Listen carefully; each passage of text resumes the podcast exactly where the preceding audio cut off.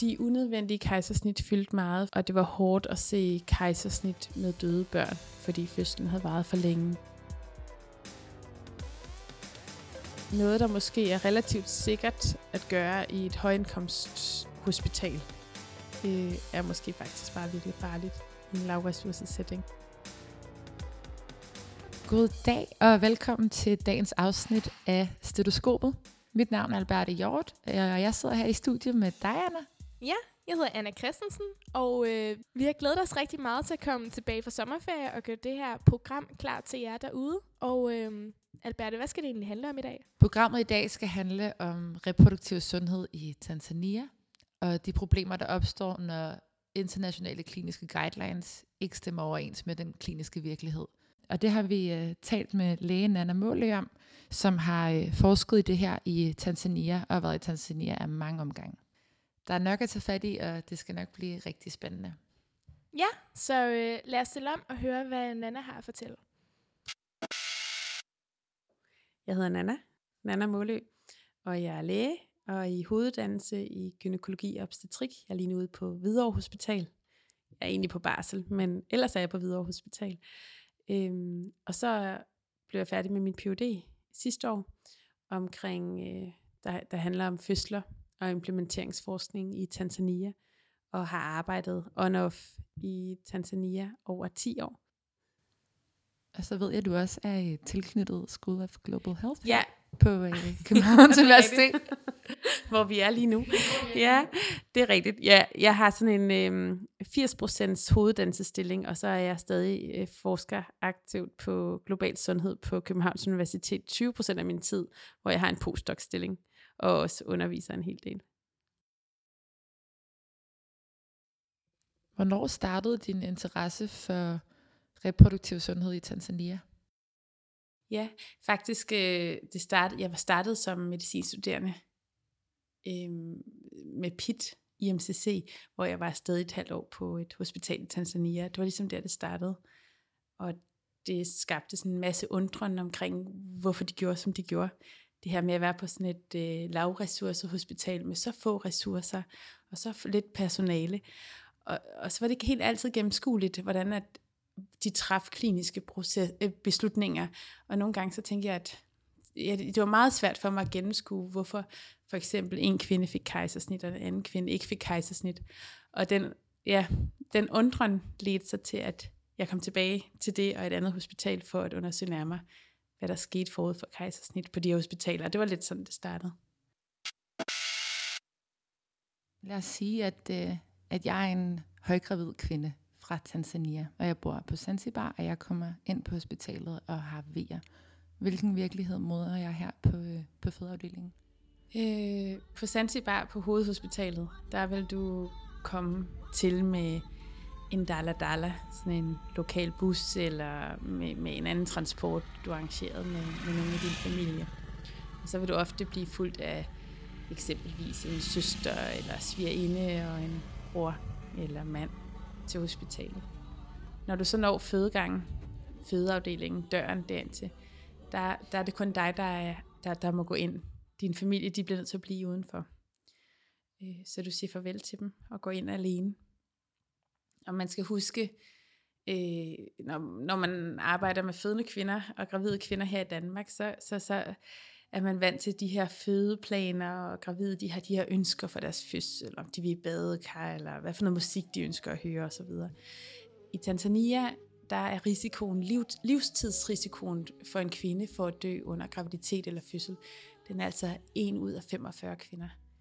Så, så der er en reel risiko, og det ved kvinderne godt, for de kender nogle i deres familie, i deres omgangskreds, der er døde i fødsel eller under graviditeten. Så der er den her angst, du vil komme til hospitalet med, angsten for ikke at komme ud til din familie igen. Og bestemt også angsten for at komme ud uden et levende barn.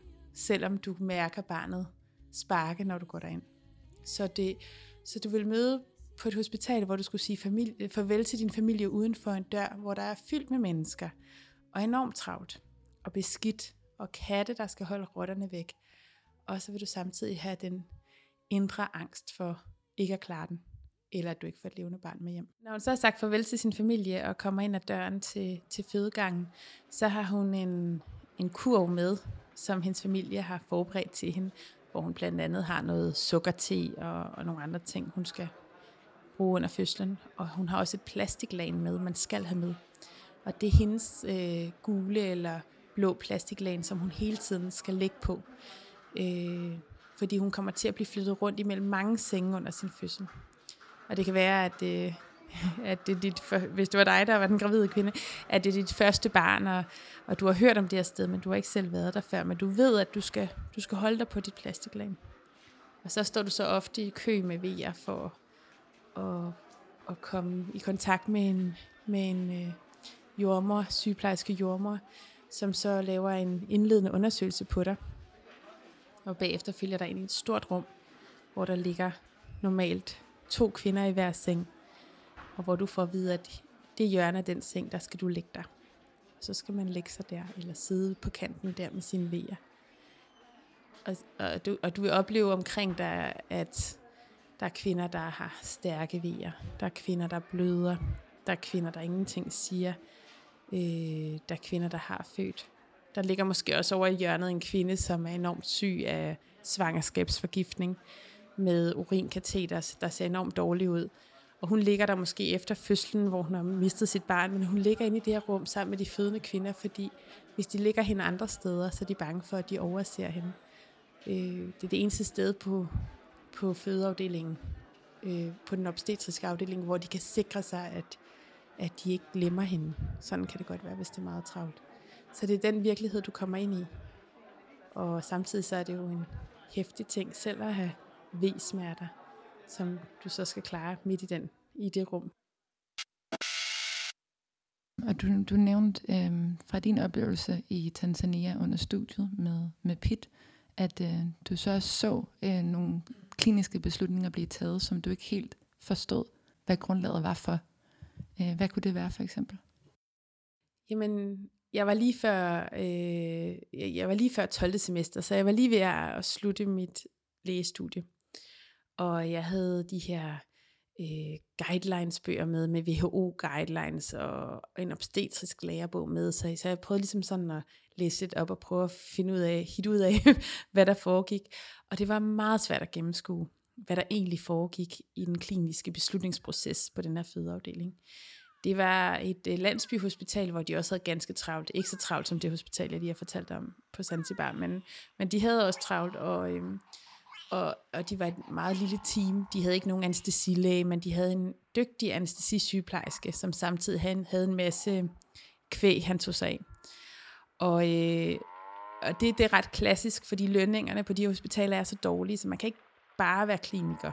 Altså man har ofte en eller anden bibeskæftigelse, og han havde jo selv sit kvæg, så øh, for eksempel så, der var det her rum med syv fødelejre på det her lille landsbyhospital, hvor jeg var, og øh, der var normalt to sygeplejerske jordmøder, der tog sig af alle fødende kvinder på et givet tidspunkt. Hvis så en af dem skulle have et kejsersnit, så betød det, at en af de her sygeplejersker ville gå med den her kvinde, og den anden sygeplejerske ville være alene med resten af kvinderne. Og så skulle man jo så ringe efter øh, anestesisygeplejersken, som måske var ude ved sit kvæg, og det kunne tage lang tid, før han kom ind.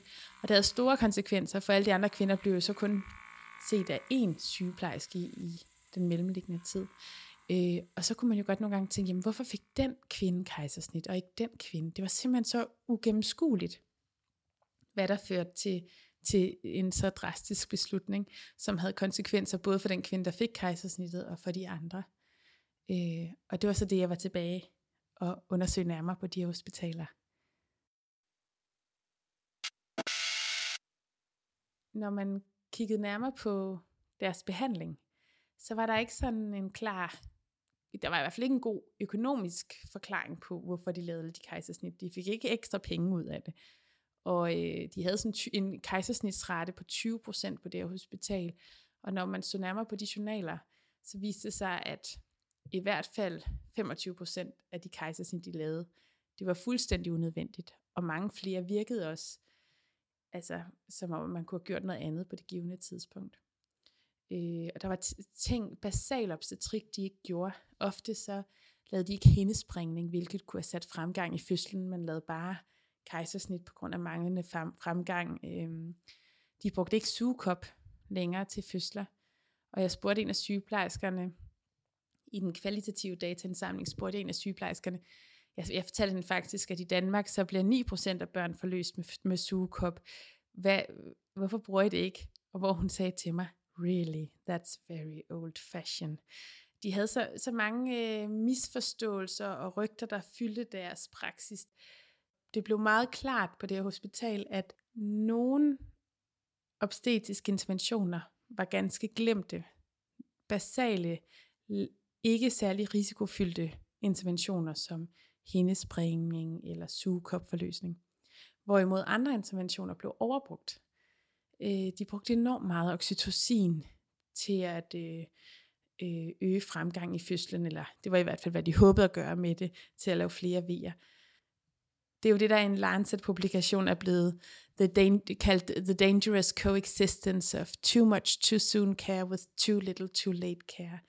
At noget blev glemt, nogle kvinder blev glemt fuldstændig under fødslen. Øh, basale obstetriske håndgreb var blevet glemt. Sugekopforløsning for eksempel glemt, mens andre interventioner, som, sådan, så, så som oxytocin-infusioner til at øge fremgangen i fødslen eller kejsersnit, blev overbrugt helt vildt, og det blev bare rigtig farligt, det mismatch. Har du nogle øh, specifikke anekdoter, øh, der er relateret til de her tendenser, du, du nævner nu, som du har lyst til at, at dele med vores lyttere? Det, der er jo mange patienter, der fylder ens tanker, eller som man sådan husker historier om kvinder. Øhm, men fra landsbyhospitalerne, altså det, de unødvendige kejsersnit fyldte meget, fordi de virkede så tæt associeret til utrolig mange komplikationer. Og det var hårdt at se kejsersnit med døde børn. Altså hvor det var døde børn, der blev forløst, ikke? fordi fødslen havde varet for længe, der var givet for meget oxytocin og sådan noget. Det, de historier fylder meget. Øhm, altså hvad ventetid kan gøre, at kvinder venter for længe for, på behandling og bliver enormt dårlige, før de får hjælp. Det er meget sådan nogle ting, der fylder i, i minderne. Og så også øh, personalets frustration og at de virkede så efterladte, eller ligesom så ladt alene, ladt i stikken ude på de her hospitaler.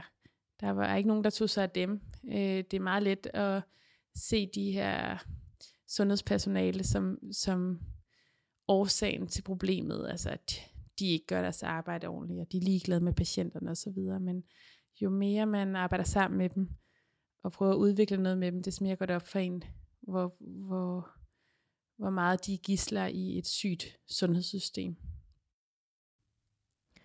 Så efter Nana havde forklaret her, hvordan det ikke er sundhedspersonalet, som er kernen til problemet, øhm, så talte vi lidt nærmere om, hvilke nogle retningslinjer det er, de skal følge, øhm, når de bliver ladt i stikken. Jeg kan huske på de her landsbyhospitaler, nu er det jo nogle år siden, at jeg var der, men der øh, spurgte jeg i det kvalitative data, der, data, der spurgte jeg til, hvad for, nogle, hvad for noget guidance de fulgte, hvad for nogle kliniske retningslinjer de havde til at hjælpe dem på vej, når de stod der. Og det havde de tusind svar på, og det var meget forvirrende, at det var sådan noget med, at vi har vist ikke rigtig nogen kliniske retningslinjer her, eller de guidelines, they are mixed, eller altså, at, der, der var så stor en forvirring over, hvad der egentlig skulle hjælpe dem til at kunne handle rettidigt og bedst muligt med de få ressourcer, de havde. Øh, og, og, og der var en, de havde nemlig, når man kiggede rundt i fødeafdelingen, så var der nærmest et øh, tapet af guidelines på væggene fra alle mulige organisationer, der havde hængt deres guidelines op, og, og de havde rigtig mange guidelines liggende fra WHO og alle mulige andre organisationer. Og så var der en, der sagde til mig, en øh, sygeplejerske jordmor, der sagde til mig, sådan ret frustreret, da jeg spurgte ind til det med guidelines, så sagde hun, altså, hun pegede over på sådan en WHO-guideline og sagde, altså, har du virkelig tænkt mig, eller tænkt dig, at jeg skal bruge den bog? Har du virkelig tænkt dig, at jeg skal bruge den? Den er jo helt håbløs. Den er slet ikke lavet til os. Og så fortalte hun, forklarede hun, hvordan at for eksempel hvis hun skulle monitorere vejer, bare vejer på alle de fødende kvinder på den måde, jamen så havde hun jo et fuldtidsjob med at monitorere vejer på tre kvinder, fordi de skulle have monitoreret vejer øh, i 10 minutter hver halve time hver, og hun ville ikke kunne nå nogen andre ting. Altså hun, hun var virkelig så frustreret med den her totalt urealistiske guidance, hun, der var omkring hende. Jeg synes virkelig, det er vildt at tænke på, at sådan noget som kliniske retningslinjer, som kun er sat i verden for at gøre tingene nemmere for sundhedspersonalet, faktisk kan ende med at gøre det værre. Ja, altså det er virkelig paradoxalt, hvordan at hvis det bliver brugt forkert, så får det den her sådan overeksponering, ikke? og så vender det og bliver noget dårligt. Så øh, vi talte lidt videre med Nana om, hvilke nogle udfordringer, der også kan være forbundet med de her kliniske retningslinjer. De her guidelines, de danner fundamentet for enormt mange andre interventioner. Øhm, for eksempel elektroniske sundhedsinterventioner. De er vanligvis baseret på for eksempel WHO-guidelines i de her lande. Og det der er med guidelines, det er, at de potentielt er meget potente. Øh, hvis de bliver brugt, kan de gøre rigtig meget godt, hvis de bliver brugt rigtigt. Men de kan også som eksempelvis HIV-guidelines, øh, overinfluere behandlingen, når det ikke øh, giver mening, at man egentlig bruger de guidelines. Altså eksempelvis, hvis man er, har, hvis man, der har været så mange kampagner for at reducere transmissionen af HIV fra mor til barn, men så få kampagner for normal obstetrik på de her landsbyhospitaler i for eksempel Tanzania, så, så man kan jo risikere, at at de lige pludselig nærmest ser alle gravide som HIV-positive, og ønsker at lave kejsersnit på dem alle, og, altså at, at det bliver helt fejlforstået. Især når at det nok primært var kampagner de første år, man havde øh, HIV-kampagnerne, og så er det blevet glemt lidt igen, så det er endda forældet HIV øh, guidelines, der ligesom overinfluerer behandling. Så guidelines kan overinfluere. De kan også gøre det, de egentlig bør gøre, øh, hjælpe til at forbedre det specifikke problem, og de kan fuldstændig negligeres, fordi de virker urealistiske, eller de ikke er blevet implementeret overhovedet, at sundhedspersonalet, måske hænger de det på deres vægge på klinikken, men de har aldrig fået træning i at bruge dem, så de kan også underinfluere øh, behandling.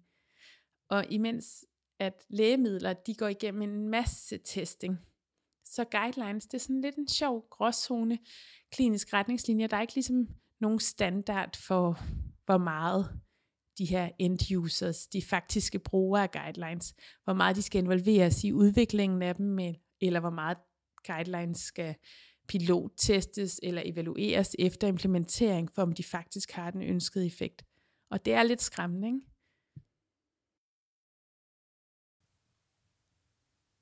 Jeg kan forstå, at du har været i øh, Tanzania af, flere omgange, øhm, og her har, har samlet en, en masse oplevelser øh, til dig og jagttagelser. Øhm, og så begyndte du jo på projektet Partomak. Kunne du fortælle, eller kan du fortælle lidt nærmere om det? Jeg startede min PhD i 2014, og det var egentlig tiltænkt at være et helt andet projekt. Jeg havde funding fra Lundbæk og nogle andre fonde, og øh, det jeg egentlig skulle, det var at evaluere, øh, det var at implementere evalueret, hedder det, et elektronisk partogram til overvågning af fødslen, der var udviklet eller under udvikling af en amerikansk organisation. Så jeg havde et samarbejde med dem, og, og, og det interessante var, at altså partogrammet, det er det her stykke papir, vanligvis, som man bruger til at overvåge kvinden, barnet og fremgangen i fødslen. Og så den her organisation arbejdede på et elektronisk partogram, hvor at man så kunne få sådan nogle alarmer, personalet kunne få de her alerts eller alarmer under fødslen, der kunne hjælpe dem til at huske kvinderne, hvis de havde flere kvinder i fødsel på en gang, huske at monitorere hjertelyd rettidigt osv. Så, så det var egentlig tiltænkt at være min PhD, at prøve at implementere det her partogram på et øh, lavressource, stort, travlt hospital, og evaluere, hvad det førte til. Og øh, jeg var meget, det var en ekstern evaluering, så jeg var ikke finansieret af den her amerikanske organisation, men synes, det var meget spændende at prøve deres løsning af på sådan et kæmpe hospital, et, det vi kalder en mega maternity unit, altså et virkelig travlt sted, som, som den her fødeafdeling er på Zanzibar, hvor at øh, de har 12.000 fødsler om året i meget, på meget lidt plads, og er totalt overbelastet. Øh, så det er et hospital, hvor hver fødselshjælper normalt tager sig 3 til seks fødende kvinder på en gang. Tre fødende kvinder hver i dagtid, og seks fødende kvinder hver om aftenen, natter i weekender. Og så prøv at se, hvordan sådan en her intervention ville kunne hjælpe dem der. Så det var sådan, projektet startede.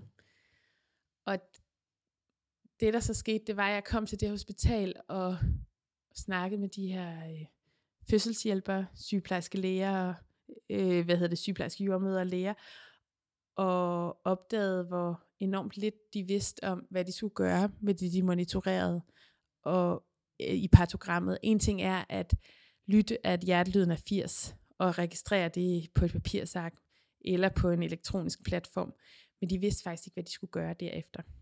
Og det var et ret skræmmende at opleve. Så lavt vidensniveauet var blandt personalet om, hvad de faktisk skulle gøre.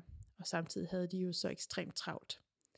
Så vi aftalte at starte med, inden alt det der elektroniske, vi skulle implementere, at prøve sammen med personalet at udvikle bare en lille lommebog med, kliniske, med de vigtigste kliniske retningslinjer for, hvad de skulle gøre, når de stod med de her fødende kvinder. Og, og, og vores kliniske retningslinjer, vores mål var, at de skulle tage højde for de ressourcer, der var til stede, og de skulle tage højde for, at hver øh, fødselshjælper, læge eller sygeplejerske jordmor tog sig af tre til seks fødende kvinder på en gang. Så der skulle være en, en masse prioritering med i denne her guidance. Og, og øh, det blev en meget større proces at udvikle nogle kliniske retningslinjer med personalet, som de faktisk kunne bruge. Og det var en, nærmest en, en lidt skræmmende proces, fordi vi fandt ud af, hvor langt vi skulle fra for eksempel WHO's guidelines, der er lavet til de her områder, før at vi nåede noget, de faktisk skulle bruge. Og det der så skete, det var, så skulle vi jo tilbage til den amerikanske organisation, der var ved at udvikle det elektroniske partogram, og, og rapportere tilbage og sige, vi kunne måske godt se et elektronisk partogram fungere, men, men øh, hvis deres alarmer var svarende til WHO's guidelines, så var det virkelig et problem, fordi vi havde måttet reducere rigtig meget, for eksempel i, hvor ofte man monitorerer kvinderne i fødsel, for at nå noget, der var realistisk. Så, så hvis vi skulle bruge de alarmer, så ville de jo bare alarmere hele tiden, de der elektroniske devices, og personalet ville ikke have en ærlig chance for at leve op til alle de her alarmer. Det ville være enormt frustrerende og stressende, og ikke hjælpsomt for dem med den her, det, det her device. Og det viste sig så, at, at den her organisation, de turde ikke ændre deres alarmer fra, hvad WHO, WHO anbefaler.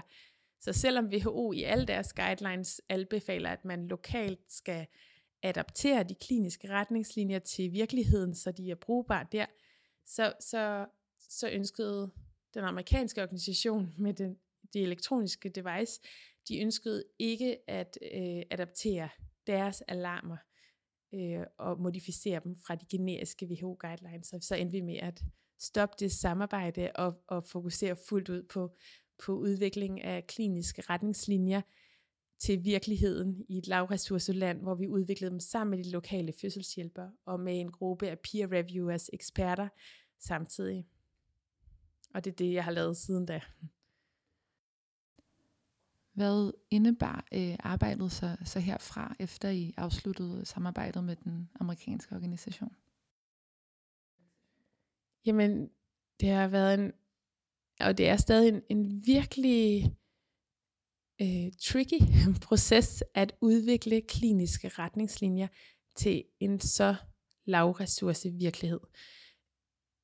Fordi øh, der, der er jo altså der er så meget generiske retningslinjer og evidens, der går ud fra for eksempel, at man under fødslen har en til en behandling, altså at, at hver sygeplejerske jordmor kun har en patient for eksempel. Ikke? Og det der med at, at prøve at forstå kompleksiteten af at skulle prioritere i så høj grad, både for hver enkelt patient, hvad man gør og hvad man ikke har tid til at gøre, og også mellem alle de her fødende kvinder, man har på en gang. Det giver en kompleksitet, der har været meget sværere at, øh, at angribe, end vi havde troet i udviklingen af kliniske retningslinjer. Så vi har udviklet flere versioner af vores Partoma Guidelines, og vi er stadig i gang med at videreudvikle på dem, for at gøre dem endnu mere brugbare for de her overbelastede fysioterapeuter. Og man kan jo også etisk stille spørgsmål ved det her, fordi er det virkelig etisk forsvarligt at reducere best practice som guidelines klassiske ting som til et lavere niveau, for at de er opnåelige. Men på den anden side, hvis man har guidelines, der er uopnåelige, så er sandsynligheden for, at de bliver brugt jo virkelig lav. Øhm, så det er det, der har, det, det har været den ene del af projektet. Det har været at modificere guidance. Og det er ikke kun at reducere frekvenser af undersøgelser, det er også at gøre guidelines øh, sådan meget specifikke og lette at gå til, så de kan bruges af personale, der er meget lidt uddannet til at tage sig af fødende kvinder. Så det skal, det, det skal være meget specifikt.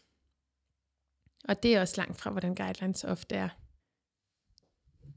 Så det har sådan været den ene del af projektet, at udvikle de her retningslinjer, og så den anden del af, af projektet er så, hvordan vi skal implementere dem. Øh, fordi at vores personalegruppe, fødselshjælperne på, øh, på, på de her lavressourcehospitaler, øh, der, der er sådan en stort staff turnover. Altså de, de bliver ikke på afdelingen særlig længe af forskellige årsager, så søger de meget hurtigt væk igen, eller bliver overflyttet til andre steder i systemet. Så, så, så man bliver nødt til ligesom at implementere igen og igen og igen. Og det har vi så gjort ved at holde de her eftermiddags træningsseancer hver tredje måned, som vi nu har holdt i fem år på Zanzibar, hvor personalet er inviteret til at komme i deres fritid og lære om de her partoma-retningslinjer og om fødselsbehandling. Hvad er resultaterne af projektet indtil videre? På Zanzibar, på hovedhospitalet på Zanzibar, har vi i min PhD set på øh, for det første, hvad, hvad personalets reaktioner har været på interventionen, ja, på de her retningslinjer og træning. Er det noget, de kan lide? Er det noget, de synes er, er brugbart?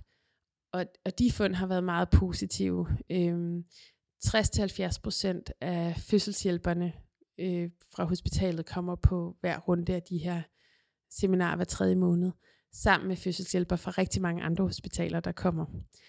Øhm, og vi ser en enormt stor interesse blandt personalet og meget positiv feedback, både med hensyn til de kliniske retningslinjer og med hensyn til de her træningseftermiddage. Og man skal virkelig huske det der med, at de kommer faktisk i deres fritid. Nogle af dem rejser en lang vej fra, hvor de bor, for at komme til de her træningseftermiddage. Øh, og sidste år, der blev interventionen så opskaleret til hele Zanzibar med støtte fra UNFPA og Zanzibars Sundhedsministerie. Så nu holder vi seminarerne hver tredje måned på begge øer, på Sans, hovedøer på Zanzibar, og træner mellem 150 og 200 fødselshjælpere hver tredje måned. Så det har været en ting, vi har set på. Det vil vi gerne undersøge mere. Og så har vi så særligt set på ændringer i klinisk praksis efter øh, implementering af intervention og på ændring i, i øh, overlevelse ved fødslen. Og der er det primært baseret på et før-efter studie på hovedhospitalet på Zanzibar før implementering og et år efter implementering af kliniske retningslinjer og, og øh, træning, hvor vi kan se, at der er sket rigtig, rigtig mange ændringer i den kliniske behandling. For eksempel bedre monitorering af hjertelyd, øh, stort reduktion i brug af V-stimulerende drop, og lige pludselig var der nogle helt andre kvinder, der modtog det V-stimulerende drop, dem der faktisk skulle have det ifølge retningslinjerne øh, bedre behandling af kvinder med højt blodtryk med svangerskabsforgiftning. Og vi kan så også se, vi så så en 33% reduktion i dødfødsler fra før interventionen blev implementeret til et år efter, og næsten en halvering i nyfødte med lav Apgar-score som tegn på iltmangel. Det er selvfølgelig ikke et super stærkt øh, forskningsdesign sådan før-efter studie, men, men det, det er i hvert fald, der var ikke nogen andre træningsinterventioner på det, her hospital undervejs, og desværre ikke nogen forbedringer i personalemængde og ressourcer. Og, øhm, og det tyder jo godt. Så nu har vi så fået midler fra Danita, og skal starte et større studie på fem andre af de her mega maternity units i Tanzanias hovedstad, hvor vi skal se mere på, om vi kan videreudvikle på interventionen sammen med fødselshjælperne der og opnå lignende resultater ved det. Jeg vil også lige høre dig, øh, Nana, fordi nu er du jo her øhm, i Danmark. Øhm, hvordan kører projektet videre? Altså, hvor, hvor stort er projektet, og hvor mange involverede parter er der? Hmm. Ja, det var egentlig et godt spørgsmål. Altså på Zanzibar, der efter vi havde øh, været i gang med interventionen i lidt over et år, så altså at, øh, lidt over et år efter den var implementeret, så, så blev dens øh, drift, altså det her med at afholde seminar hver tredje måned og producere guidelinesbøger, det blev overtaget af en lokal styringsgruppe af frivillige øh, læger på Zanzibar, Zanzibar læger, som, som øh, har drevet det videre, og som er støtte fra os, men mere på lang distance. Jeg har ikke været til stede på alle seminarer siden da, men nogle gange er jeg der på Zanzibar. Øhm, og de har været i stand til at blive ved med at holde de her seminarer hver tredje måned, og faktisk få det gjort med de få ressourcer, der er, og med, kun med frivillig arbejdskraft. Hvor er det fedt, at projektet bare kører videre nede i Tanzania, selvom at øh, Nana er taget hjem til Danmark for at færdiggøre sin hoveduddannelse. Ja, det lyder virkelig som et mega spændende projekt, de har haft gang i dernede, og også nogle virkelig flotte resultater. Altså, de taler jo virkelig for sig selv. Men det var faktisk øh, alt, hvad vi havde til jer i dag fra stetoskopet. Tusind tak, fordi I lyttede med. Ja, og som altid, husk, at I kan gå ind på de sociale medier og øh, følge med. Og så er det vist også noget med, at vi er kommet på LinkedIn. Gud ja, det er vist rigtigt. Så prøv at se, om I også kan finde os derinde. Her afslutningsvis skal vi lige høre Nana fortælle, hvad hun synes er den vigtigste take-home message fra projektet. Så, så det der jo er det næste spørgsmål, det er, jamen, hvordan får man så sådan en nedfra op kreeret intervention til faktisk at overleve på et højere niveau? Og hvordan kommer den til at influere de, de rette? For jeg tror ikke, at vores lille lommebog og vores træninger, det er ligesom ikke en magic bullet. Altså det, det, jeg tror, at den, det største fund her er, hvor langt man kan nå ved sådan noget co-creation. Ikke? Altså, at, hvor, hvor væsentligt det er at høre de faktiske sundhedshjælpere om, hvad de har brug for, og hvad de står med. Og hvor langt det egentlig er fra, hvordan mange sundhedsinterventioner til lavindkomstlande aktuelt udvikles. Det er nok deromkring, at vores egentlige største besked i det her studie ligger.